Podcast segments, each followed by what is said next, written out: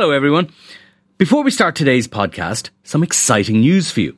You can experience the Inside Politics podcast live in Dublin on May 16th when Hugh Linehan, Jennifer Bray, and I will be joined by Cliff Young of Ipsos, one of America's top pollsters, to talk about the US election, our own local and European elections, and much more. It's a breakfast event kicking off at 8 a.m. in Trinity College. If you'd like to attend, you can get tickets at irishtimes.com forward slash events. That's irishtimes.com forward slash events. I hope we see lots of you there. It's Wednesday, April the 5th, and you're very welcome to the Inside Politics podcast from the Irish Times. I'm Hugh Linehan. Why do we hear so often that politics has failed? Or indeed, why is politics itself often seen as a negative or a pejorative term? Is it in the nature of political power that, like political careers, it always ends in failure? Or are the systems that we've constructed for running our societies just a bit outdated or simply not fit for purpose?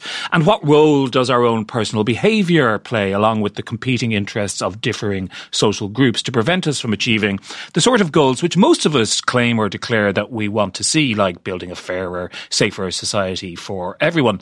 All of these questions and many more are addressed in Why Does Politics Fail? a new book by Oxford University political scientist Ben Ansell, who joins me today. Hello, Ben. Thank thank you very much for having me here, Hugh.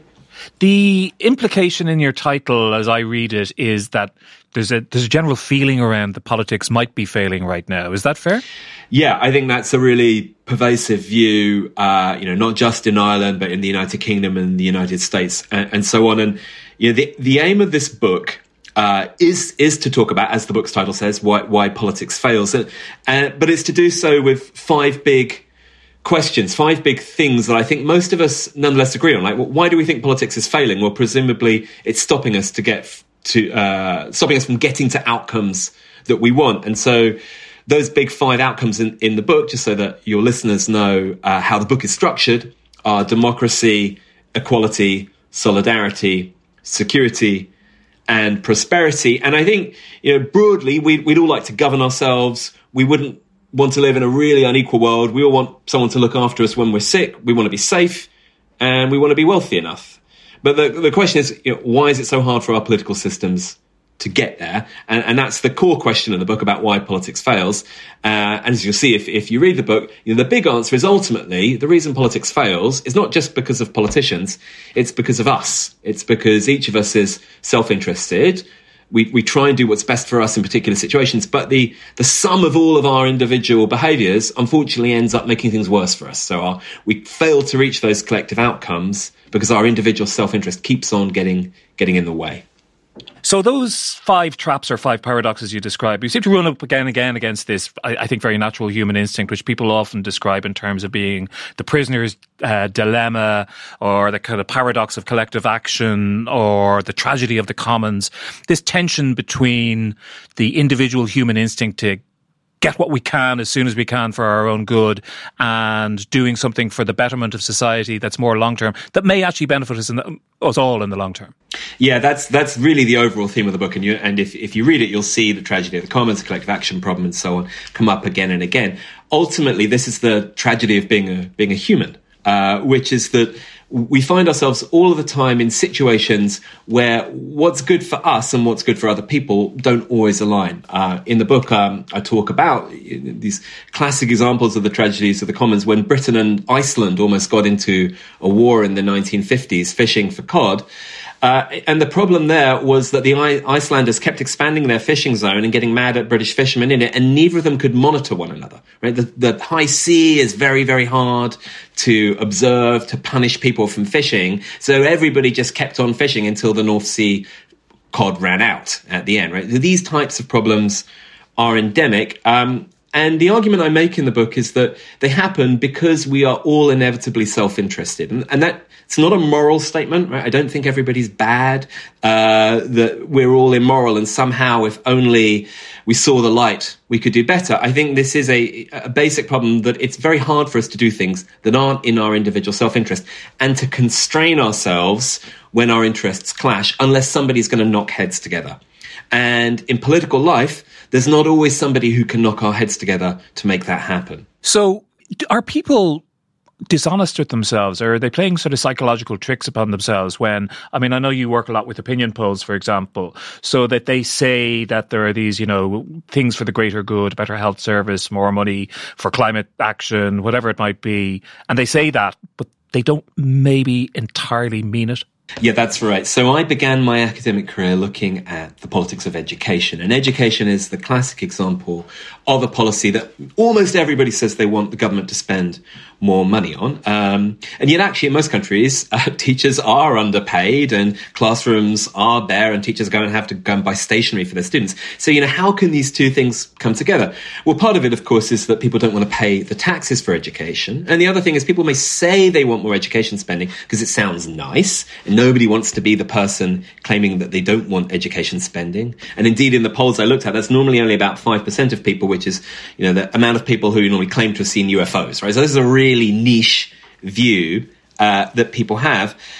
Uh, but not everybody clearly is willing to actually pay the taxes to bear the costs to get the benefits of education. They say they want education because they'd like it in general, but they'd like other people to pay for it. They say they want education because it sounds bad to interviewers uh, when you say, I don't want more money on education. But again, when the rubber meets the road, people aren't willing to pay. And, and so the book as a whole is, is a bit of an exercise in political therapy. When you go to a therapist, they ask you to think about the ways in which you behave that end up being sort of pathological for yourself, that end up pushing you away from the life that you want to live.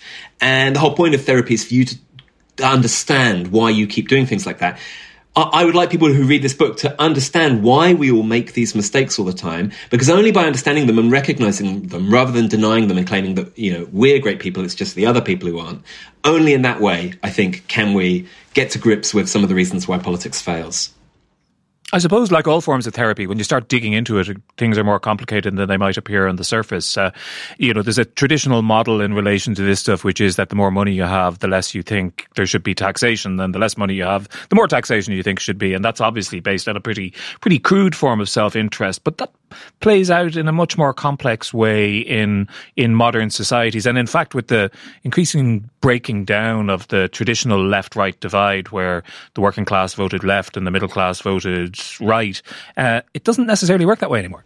No, it, it doesn't always. Uh, I think we've seen a, a, shifting of the political axes in lots of countries over the last 10 uh, to 15 years. I mean, that's really, really obvious in the United Kingdom. Let me give you an example from my own research here. It used to be that the 100 constituencies with the lowest house prices uh, in the United Kingdom all voted for Labour.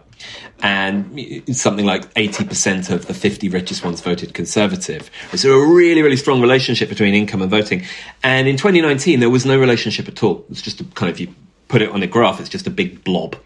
Uh, and so you know, that suggests that, look, people are complicated. And I sometimes call this the Richard Ashcroft theory of politics, that we're a million different people from one day to the next. Right? So self-interest isn't just about the money you have. So if we think about, you know, why did the axis of politics change in the United Kingdom?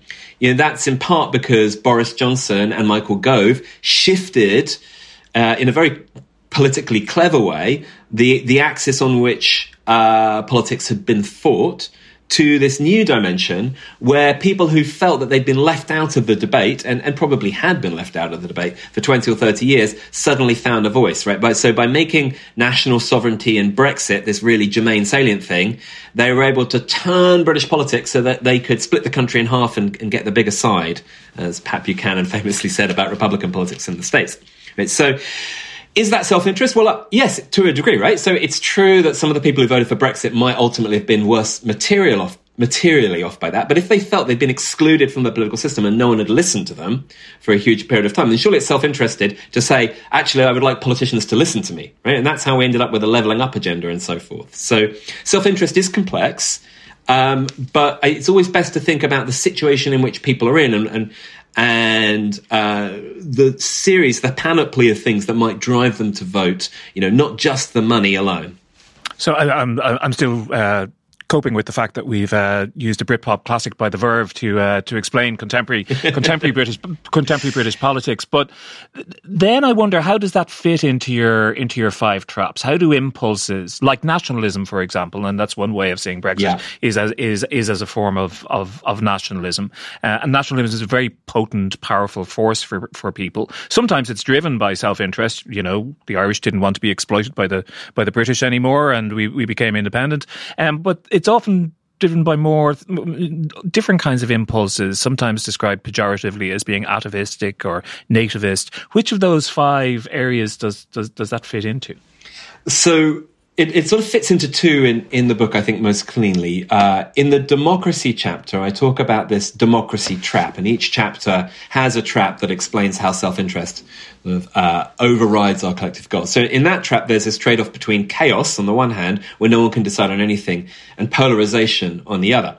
And so, generally speaking, you end up with polarization when politics falls onto a single dimension, and you're either on one side of it or you're not chaos happens when there are lots of different things that drives people's behavior. And, and that's why Brexit became so hard to resolve in the United Kingdom, because there were lots of moving parts, right? There was both the economic effects of Brexit, but also the sovereignty effects of Brexit. And politicians even couldn't, as you know, there's a chapter in the book where I talk about my own experience of trying to come up with a voting rule that would ho, ho, ho, help to solve Brexit for parliamentarians. But they weren't able to find that because they weren't simply split on a simple left right dimension. Everybody wanted different things and everybody misrepresented what they want. So, you know, firstly, I think when nationalism is important and it becomes more or less salient at different points, it complicates politics and it means that we can get these kind of shifting patterns. Uh, you know, another example on this is in Belgium, about a decade ago, they weren't able to form a government for an entire year. And one of the reasons they weren't is because there were splits between socialist and right wing parties, but there were also splits between people who wanted uh, Flanders to split off from the rest of Belgium and Wallonia to split off from the rest of the Belgium. And so, with all of these different forces uh, cycling around, they weren't able to even get enough parties to coalesce to form a government. So that's one way in which it happens in, in the book. The other way in which nationalism matters is, is potentially more positive, and that's in the chapter on solidarity, which is uh, essentially wanting people to look after us in, in hard times, right? So think of the aspects of the welfare state from healthcare to pensions to unemployment insurance. And there, nationalism plays a really interesting role. Because solidarity is really about defining who is us, right? Who are the people we want to give solidarity to? And as I say, the trap in the book is we only want solidarity when we can get it for ourselves. But the question is, who is us, right? Uh, nationalism, as we saw at the end of the Second World War, for example, right, where there have been these great moments of nationalism, uh, often led to the emergence of the modern welfare state, right? Arguably, we wouldn't have had the NHS in the United Kingdom without the Second World War bringing together a national community. But on the other hand, in the United Kingdom today, most of our debates about the NHS have been how to exclude foreigners, right? So initially it was stopping health tourism. And then it was making immigrants to the United Kingdom pay an NHS fee, right? So then it's all about narrowing who gets it. And so nationalism can help us bind everybody together. I mean, arguably the Scottish National Party have been really successful at doing that, uh, becoming a more kind of centre left party than they used to be, binding everybody into this solidaristic Scotland. But it can also be exclusionary, as of course it is to some degree for the Scottish National Party with the rest of the United Kingdom. Yeah, and one of the things that strikes me about the Scottish National Party, and this can be often be the case with national projects, is that they, unlike what might call old school ideological political parties, they claim to speak for the whole nation, a single voice of the nation. And that can create its own difficulties, both for the parties themselves, as we've seen, I think, in the, in the recent SNP uh, leadership contest, and for a vibrant democracy. Because if one party is too big or claims to speak for the whole nation, that's not necessarily a good thing. Right. Well, quite. And so the democracy chapter in the book is has the trap. There's no such thing as the will of the people. Uh, and I think this is one thing that most political scientists agree on. There's only a will of the people in the most kind of mundane beauty contest case where we all absolutely categorically agree on the same thing. And unfortunately, most of politics doesn't look like that. So, uh, the the trend towards populism that we've seen, you know, I would be careful about calling the Scottish National Party a populist party, but there is a dimension of that, right? About forming an idea of an individual people who are being stopped from doing something by someone else. That can hold people together for a while, but ultimately it's a glossing over of the real cracks that exist in every political system. And ultimately it's hard to sustain for longer than about a decade, as I think the SNP are discovering themselves today. So to give you a, a, really extreme example of what happens if you do try and make everybody agree, there's an example in the book I give of what happened in the Polish Lithuanian Commonwealth, uh, which uh, was in, in the area of, as, as, you've guessed, Poland and Lithuania in the 17th and 18th century. And in, in that country at the time, in Parliament, anyone could stand up and exercise what was called the liberum veto, which means I freely oppose. So you get up and you could say, I want to stop all debate right now because I disagree, and then all debate would have to be stopped. And so years and years went by where no decisions could be made in that parliament at all. And uh, clever and ill meaning politicians from neighboring Prussia and Russia figured out that this was happening and they started buying off those Polish parliamentarians to exercise the veto to prevent anything from happening. And sooner or later, you got the partition of Poland between those two countries. So, in other words, if you try and make everybody absolutely agree, sometimes you can end up you know, having politics completely fail because nothing can get ha- nothing can get done at all. So ultimately, I don't think we should we should want everybody to agree. What we need to do is instead of assuming that there is a people and getting mad that there isn't one and that we don't all agree, we need to find ways of channeling our discontent, channeling our disagreement more effectively. The, the, the Polish Lithuanian example is kind of fascinating, and I do wonder about it. How much of it was that that simple systemic flaw in the in their system? How much of it was about the natural change in the geopolitics of Central Europe in the well, in, the, in, the, in the in the 16th and 17th century? So I mean, but but but but I draw a comparison between that and some of the things that we see, for example, in the United States today. And when I see those things, like I say to myself, this is a system that is almost built built to fail. I mean, I'm looking, I was up first thing this morning and I was looking at this rather obscure but very consequential election to the, to the Supreme Court in Wisconsin, which without going into too much detail on it can have really quite significant implications for, um, for national US politics over the next few years. And here you have a system which is incredibly polarized, highly gerrymandered, uh, an extremely politicized judiciary, all things, all symptoms of a political system which is in ill health, I think.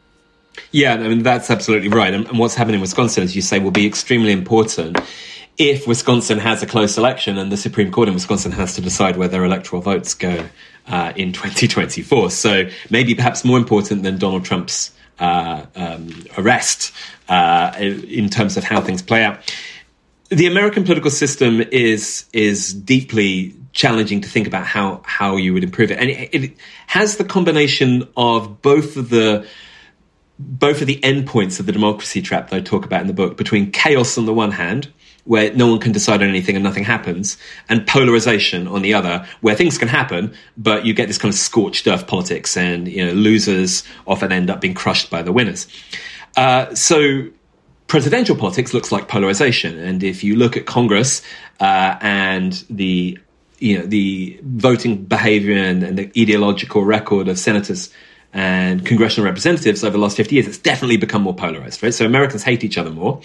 But also nothing can get done in America because they have all of these countervailing institutions, right? This is, it was in part designed by the founding fathers, right? Madison famously said, you know, that, you know, if men were angels, we, we wouldn't need all of these political institutions to, to stop them from, from, um, from crushing one another, but we do. Uh, and so the courts and the various, uh, you know, the House and the Senate and the presidency are all set, set up against one another.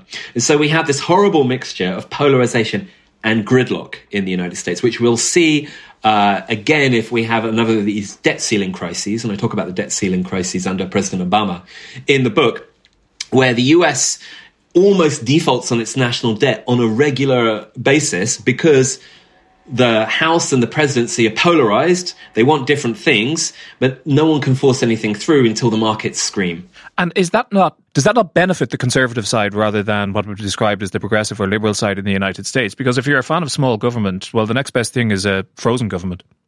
Yeah. So gridlock is good for the status quo, right? So in a country with a very small welfare state uh, and you know, pretty conservative politics like the United States, it's good for conservatives if you are uh, in continental Europe, you might disagree with that. You might say, well, wait a second, these proportional representation systems where the mushy middle is always in power means that we never have fundamental changes to the welfare compact that we came up with in the 50s and 60s, uh, when people, you know, on average died in their 70s, uh, and when we created all of these generous pensions, right? So this is the, the pickle that Macron is in right now. Right? The French have a pretty early retirement age, at least by kind of Anglo-Irish American standards.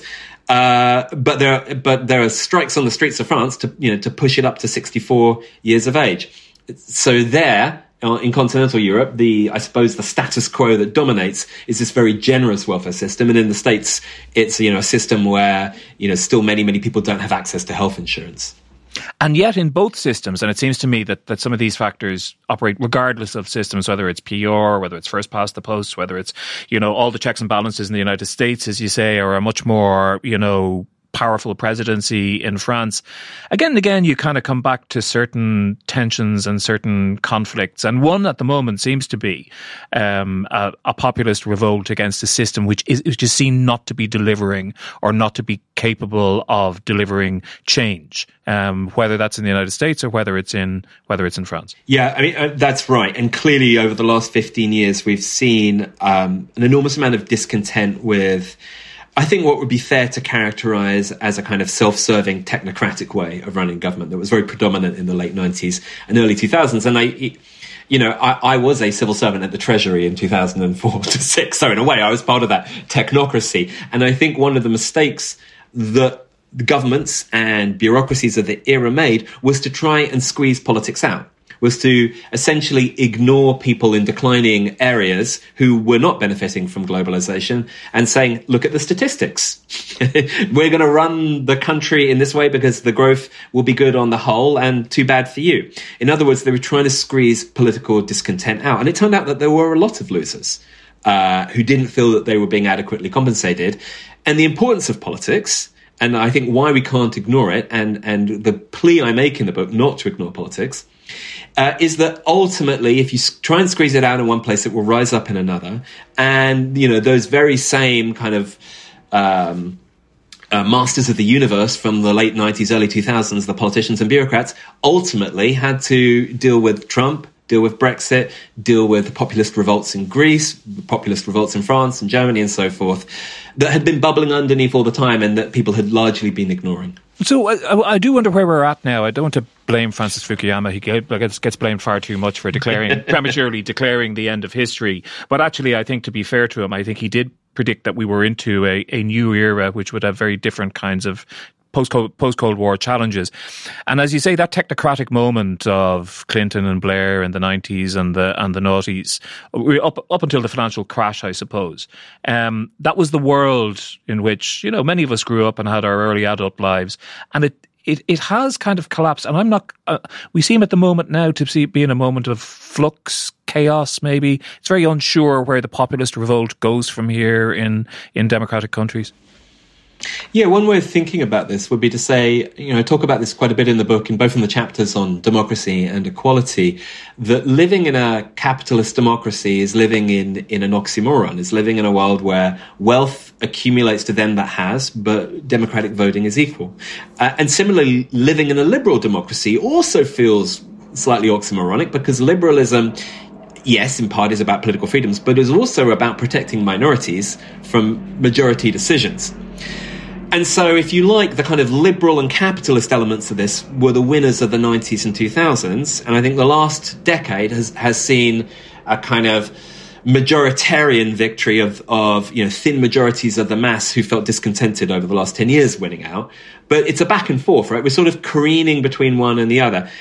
Um, I think the, the more pessimistic message of the book is that's what we should expect, right? So, to the degree that Fukuyama was right, his his argument was that liberal democracy is the endpoint, but liberal democracy doesn't mean that there aren't differences between people, or that we aren't going to have sort of swings between between protecting minorities and protecting property rights on the one hand and you know uh, the populist will on the other. It just means it's going to be contained within within a democratic framework. And so what what I would say is I don't fear for the United States or the United Kingdom or Ireland indeed remaining as democracies.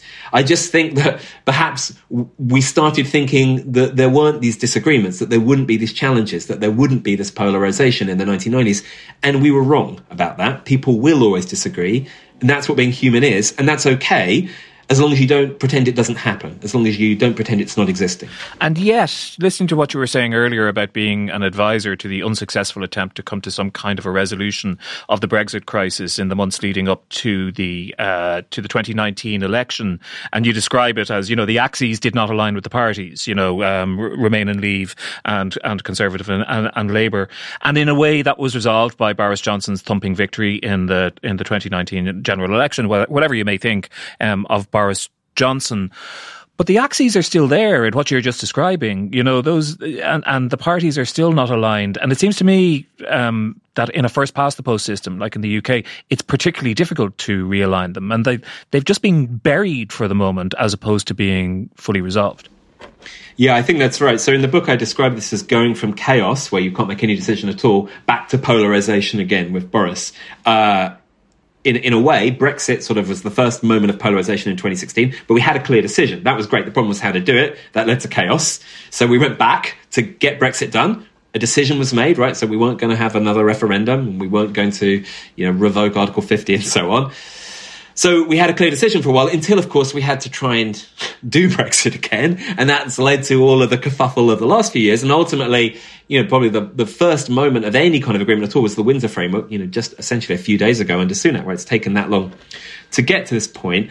Uh, so I think we are still veering in the United Kingdom between chaos and polarization. Unless our parties all fully align around Brexit, uh, then it's going to be very hard to resolve that. But even then, within the parties, there's still some disagreement about what that might mean, right? Including the Conservative Party. So one way I've been describing political parties, and I think what they're useful for and why people shouldn't want to throw them out, is in the absence of party discipline, like we saw at the beginning of 2019 in Westminster there's just total chaos. No one can make their mind up. John Bercow is running the country for a while. That doesn't work out that brilliantly either. So parties you can think of as they are chaos cages, right? They take the chaos that we have and then they, they smush it down and they say to everybody in the party, look, look, whatever your disagreements, we all have to follow the same line. Right? So to some degree, Boris Johnson was successful at that in 2019 until he became an untenable figure. And then the Conservative Party just dissolved into chaos again, right? And we had this weird moment that looked like a cardiograph gone wrong in terms of approval ratings where Liz Truss appears, the whole thing collapses, and then we just reboot again. So, you know, the Conservative Party clearly hasn't been managing its internal chaos very effectively, but but I think you know parties really ought to be doing that. And if a party system isn't functioning to, to fit people's disagreements, then ultimately new parties will emerge, and we've seen that in Ireland with the rise of Sinn Féin, arguably. Yeah, I mean, uh, I mean, obviously now in the UK you have a moment where you know the boring technocrats have returned from the 1990s and are, are reasserted. Mind you, they were less boring in the 90s, weren't they? But certainly Rishi Sunak and Keir Starmer kind of filled filled that filled that gap for the moment. But they're still left to atop these parties, which are very different from what they used to be. So the Labour Party was rooted in a trade union movement, which has been decimated probably over the last 30 years or so.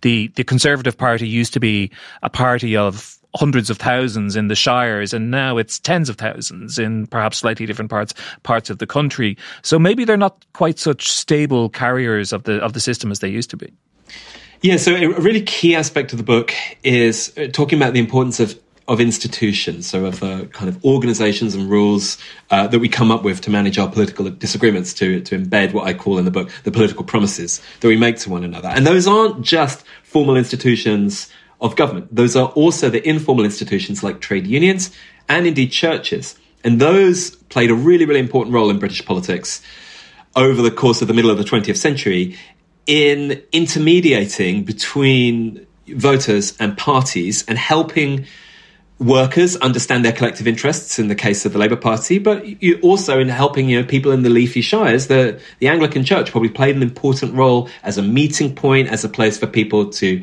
make agreements about you know, how they wanted the country to be run for the Conservative Party. That's certainly true across Europe as well. So the decline of unions, the decline of the church, has meant a more atomized world where individual voters face off against parties, and voters, as I as I show in the book you know, going back to my Richard Ashcroft line, right? They have a lot of different and often incoherent views, right? So we all have our self interest, but they don't necessarily line up into a great policy program.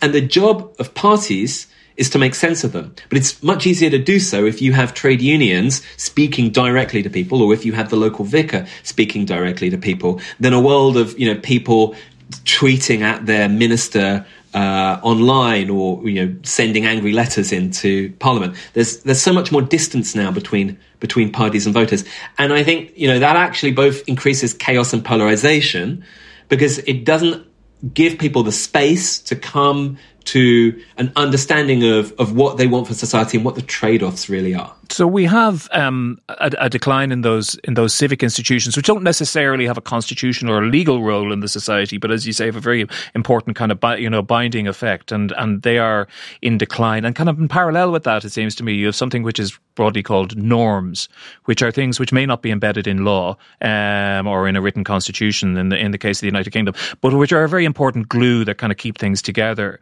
And one aspect of the of the the populist revolt, it seems to me, is a rejection of norms at times. That's almost a kind of a that's a that's a brand proposition, certainly in, in the case in the case in the case of in the case of Donald Donald Trump. So I just wonder where that's you know all likely to leave us in the future. Well, I mean, I think for most social scientists, the, the key norm, the key kind of pattern of behavior that we think is important is trust in one another and trust in government. Uh, and you might trust somebody because they're lying to you. Sorry, you might mistrust somebody because they're lying to you, or you might mistrust somebody because they're incompetent, right? But for either reason, trust is going to be important. Now, can you trust that when people make you promises, both people around you and, and, and parties, that they'll be able to follow through? And you're right to say that the populist brand has been to say, not just trust us, because it's not so much that, it's more like don't trust anyone and don't trust government. And then there is this kind of secondary, and I'm the only person who's telling it like it is. But it's not clear to me about whether, whether Donald Trump even is arguing that people should trust him. It's just that they shouldn't trust anybody else, right? That's the message. And I think that does make it very, very hard uh, to have functioning government. So to give one example, I talk about uh, in the security chapter on the book, which opens with the COVID lockdowns and, and the sort of different balance between kind of anarchy you saw in places like South Dakota that barely enforced any rules at all and had motorcycle rallies during COVID, and then the kind of tyranny of being locked up in your apartment in China, you know, for the rest of us, most of us had varying degrees of government lockdown. Uh, but it turned out across Europe, those lockdowns were much less abided by. So, so people moved around a lot more in places that had traditions of voting for populist parties. So that's actually true in the UK. The areas that voted for Brexit had less social distancing than those that voted Remain. But it's also true across Scandinavian countries. And it's true, true across Europe as a whole. And I think that boils down to a lower level of trust in government that we associate with, with populists that made it harder for governments then to enforce something where you really, really needed people to trust you and behave because you couldn't possibly monitor everybody all the time during the COVID lockdowns. The the idea that you not only can't trust your government, but you, you, can't trust anyone at all is a very powerful idea that does have roots in totalitarian totalitarian movements of earlier periods, and we've also seen it in, in books about about Putin's Russia as well. I see it in the writings of of Hannah Arendt. The idea that you, if everybody's lying, well, I, all I can do is pick my liar. It's a powerful political yeah. proposition. No, it is, and and it's one of the um, ways in which autocracies most effectively govern is by having everybody misrepresent their preferences all the time, right? So nobody can really say what they're thinking in highly authoritarian systems. And, and that leads to, it, it, makes it easier in one way to repress your population, right? Because if, if people aren't willing to actively say, I don't support the government, I am, um, you know, willing to revolt, then obviously that's great if you're an authoritarian trying to stop any incipient revolt. But it's really problematic, and I talk about this quite a bit in the book, in terms of actually getting your economy to function. Because if everybody's incentive is to lie, then you know the guy running the shoe factory uh, will claim that he's able to make enough shoes, even as as he runs out of leather and has to you know sort of start cobbling together shoes from materials lying around the side. The, the Soviet Union had real difficulties with people misrepresenting production targets and what they were able to achieve because they were so scared of being punished. So in really, really low trust systems where you can't punish anyone, eventually it stops being functional for dictatorships, even. Um, but as a core theme of the book, if it's in people's self interest to misrepresent, they will, and that leads to collective action problems, even for dictatorships, right? So now they can't do what they want, even though they really ought to be able to control everything. Yeah, and it, it generally leads to unsuccessful societies, doesn't it? I think you mentioned southern Italy and the you know the level of the level of tax evasion in in in regions of southern Italy, and you know it's not it's not exactly a, an economic powerhouse, southern Italy. No, exactly, and it's been a been a huge problem in in the, the, south of Italy for a very, very long time. But I talk a little bit about book in the book, and it's really a bizarre example of buffalo mozzarella uh, because it's very, very hard for you or I when we bite into buffalo mozzarella to tell if it really was a water buffalo or if it's a cow. Uh, and water buffalo, um, buffalo mozzarella, those water buffalo live in the swamps around Naples, which, along with Sicily, is not the kind of place with with incredibly high levels of trust.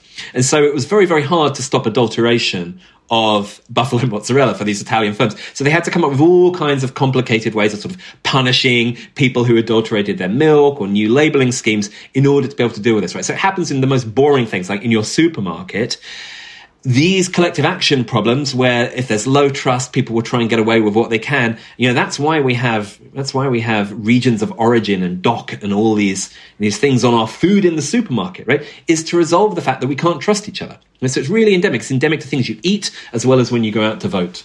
I suppose the other side of that is that we live in a unbelievably complex society now. Um, you refer to Thomas Hobbes's famous book Leviathan, which I think informs any kind of thinking about the state. And I was talking a couple of months ago to the political scientist David Runciman about about Hobbes and and Leviathan, and his his position is that um, this massive entity, which was conceived of uh, by Hobbes 400 years or so ago, is now so much bigger than he could ever have imagined. The state is massive, it's complex, it's it's impossible to understand. It's sort of opaque to us. We have accumulated all these laws and regulations and government departments for very good reason to make our lives safer and better in all kinds of ways. But the machine has got so big that the question arises of, you know, who's running it and how do you run it? Yeah, the book shows a dance really um, between needing institutions to to set the rules and expectations we have for each other, right? Because uh, you know, one thing is is not symptomatic of Naples or Palermo, and that's a big Leviathan institutional state, right? So that's what happens when you don't have enough. Then people don't trust one another. But the danger is if you go fully in the opposite direction, you end up with layering institution upon institution, each of which might have made sense at the time, but becomes increasingly less fit for purpose. So in the book, I talk about this as, you know, an institution is a promise made at a particular point in time that then gets fossilized, right? And so we have this fossil sort of guiding us over time. And of course, as, as the, the eras pass, that fossil looks less like the problems that we currently have now. And so we all the time we have to make a decision about does this institution still work or not. And I think in uh, many functioning liberal democracies, we have institution upon institution. It's really unclear whether people can ever change them or, or which ones of these function and which ones don't. So to give you the obvious example, Keir Starmer has promised to reform or abolish the House of Lords in the United Kingdom. Right? Well, it's very, very hard to come up with a, a, clear, efficient justification for having a whole bunch of hereditary peers and then friends of Tony, Dave, Boris, Theresa, and so on governing the United Kingdom. But the House of Lords also its main role is to slow things down, right? So if you're going to replace it with an elected second chamber, now you have a new institution that might say, well, I don't want to just slow things down. I've been elected, right? I should have a say too. So all the time we're in this dance between the old institution is dysfunctional, but what new problems will we create with new institutions? Will those resolve the problems that we have? And just to point to one other quick example in this, the filibuster in the US Senate which I talk about in the introduction of the book. The Senate has 100 senators, so theoretically 50 plus the vice president ought to be able to pass laws. But many, many um, decisions have to be made by a supermajority of 60 senators. That's the filibuster rule that came about in the 1970s in its in its modern form. And during the period in which President Obama was the president, uh, and the Republicans had a minority in the Senate, they kept invoking the filibuster to block his executive orders and to stop him from appointing judges. So the Democrats said, "Let's get rid of this for executive orders and all judges except Supreme Court judges." So they did that. The Republicans still blocked, by the way, Obama's uh, Merrick Garland, his nominee for Supreme Court, for a full year. And then when the Republicans in 2016 won the House presidency and Senate, they got rid of the filibuster for everything. They put in three Supreme Court justices to their own uh, preferences, and then they removed Roe v. Wade uh, in 2022, even once the presidency had turned back. Right. So the Democrats had been furious at the Republicans for obstructing, but by getting rid of the institution, they ultimately ended up with an outcome that they really didn't want, which was the end of Roe versus Wade. So it's a be careful what you wish for story often. Uh, and that balance that we have to strike between getting the right institutions but not just clearing out the old ones that's an, a big political problem to which there is no perfect answer, but that we need to take seriously. Because there is a critique out there on what you might call the libertarian or sometimes the far right. Um, in the United States, for example, there's a sort of technotopian point of view from from Silicon Valley that democracy, you know, needs to be rebooted, democracy 2.0 or whatever it might be, which isn't necessarily very democratic at all. I I, I don't find their ideas remotely appealing, but there is a sense that in the age of the you know in the in the age of the internet, uh, a set of ideas conceived somewhere between the mid 18th and mid 19th century just just don't work anymore. Well, no, quite. I mean, and in a way, if you're in a company that you know moves fast and breaks things, it can be very frustrating when the political system is unable to do that. Of course, the things that get broken by politicians are typically other voters who didn't vote for the party, right? So that that's why it doesn't happen. Um, I, I suppose you know, one way to think about this would be to say, look, the technologies that we have could improve our democracy, but they can also harm it, right? So, to not technology isn't neutral. So there are some examples I draw on in the book uh, about vTaiwan, which was this um, system that the Taiwanese created in order to let citizens engage in this kind of online Reddit like policy, really, where they would put up ideas and then they could upvote or downvote those ideas, but they couldn't reply to them. So you couldn't engage in one of these kind of Twitter back and forths. You just had to put up a new idea of your own. And they actually used this for could you buy alcohol online and how to regulate Uber in Taiwan. Now, okay, that's small bore stuff, but it's also, I think, an effective way of using technology that in a way is like a technological version of the Irish citizens' assemblies, right? Where citizens themselves are debating these things back and forth. On the other hand, technology can amplify our differences, right? So we've seen this, I think, already with the kind of echo chambers that we see on Twitter or in Facebook. But let me give you a, that's a polarization example, but a chaos example might be the temptation. And you see this with DeepMind, for example, talking about their AI form of democracy.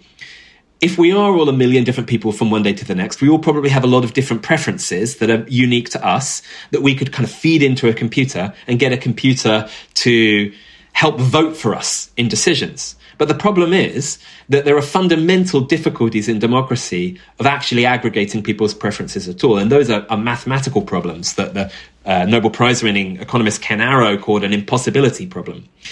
Uh, so, what we could end up with is all of us having a bunch of preferences about a million different topics that our computer perfectly represents for us and votes against other computers doing the same. But all that happens is the kind of chaos we saw in the British Parliament in 2019, where no one can decide on everything because you keep rotating round and round and round as different options emerge. That happens, but at the speed of a microprocessor, not at the speed of a member of parliament. Right? So there are ways in which technology could make chaos worse as well as polarization worse. And isn't that why, really, even though it's perfectly technologically possible now for the entire population to vote on every piece of legislation that might come before our respective parliaments, that just wouldn't work because the representative part of representative democracy is as important. The idea that we elect people to do the negotiation, to do the talking, to make the mistakes and to be accountable to some extent, you know, no AI is going to do that. No, absolutely. I mean, we don't really understand. It's very hard to explain, to interpret decisions that AI makes anyway, right? AI interpretability is a big problem. So you feed all your stuff in and the AI pops out with this set of outcomes. You might think, what the hell? how that, how did that happen? Yeah. And, and, and why does it, and, and, why does it have six fingers? Yeah. Well, yeah. quite exactly. The, the six finger problem definitely has a bunch of you know, political versions of it that could emerge where you find yourself voting for very odd outcomes. Um, you know, as I said earlier, parties are chaos cages, right? So representative government does take our quite complex, different views that we might have and our different self interest in lots of domains of life. And it crushes them, right? It flattens them into a package. And that can be really frustrating for people. And you might feel really unrepresented.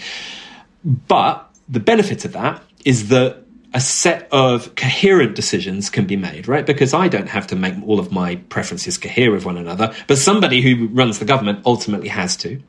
Uh, and it also creates um, a set of packages that are comprehensible to people that they can vote on and that they can blame parties for when they don't get right, right? So it creates accountability. It's not really, if, if we had a world where we all fed our preferences into a giant matrix and saw what popped out the other end, it would be very hard to know who to hold responsible if it didn't work out. Or in a sense, it would be all of us, but we wouldn't know how to punish ourselves. Can I ask you about one of the elements of contemporary politics and contemporary society, to, to which I think your um, your analysis is, is, particularly opposite, and it's the way in which, uh, in most Western democratic societies, demographics are changing quite dramatically. We have we have aging societies, and the question of intergenerational solidarity, which has always been part of the kind of the social contract, is coming coming under pressure in all kinds of ways. We mentioned the you know the the um, the, the protests over over pensions in France, and there are other issues of pensions in in other countries. Arguably, climate change, um, which is going to affect uh, younger people rather than older, is another one, or one which is very salient in Ireland because it's extremely controversial. It's the top item on the agenda is the lack of access access to housing for younger people. Generally, a sense of a ladder being pulled up by an aging part of society uh, uh, for which younger people are going to have to pay.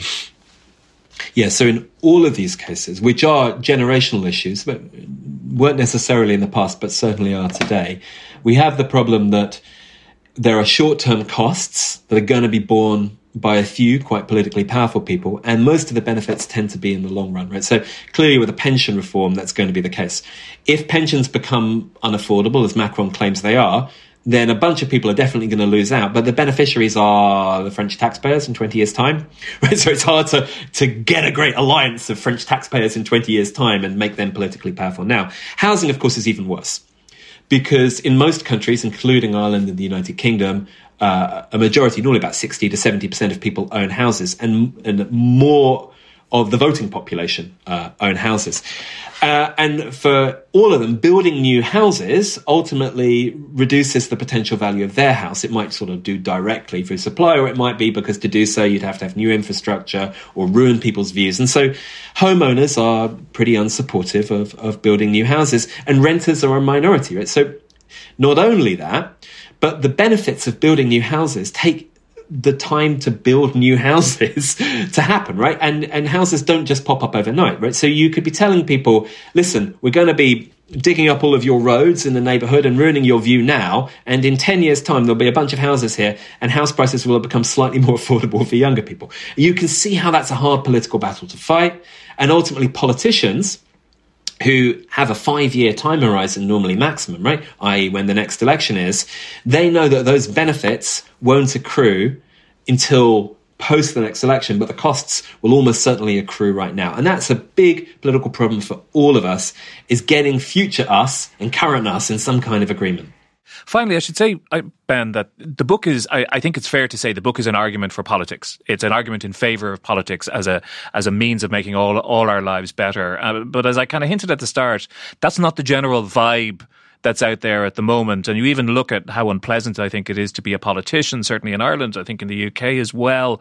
Um, the kind of the level of abuse and vitriol, kind of contempt that that the um, the career politician is subjected to probably has a, a negative impact on the people who go into it in the first place. Is politics?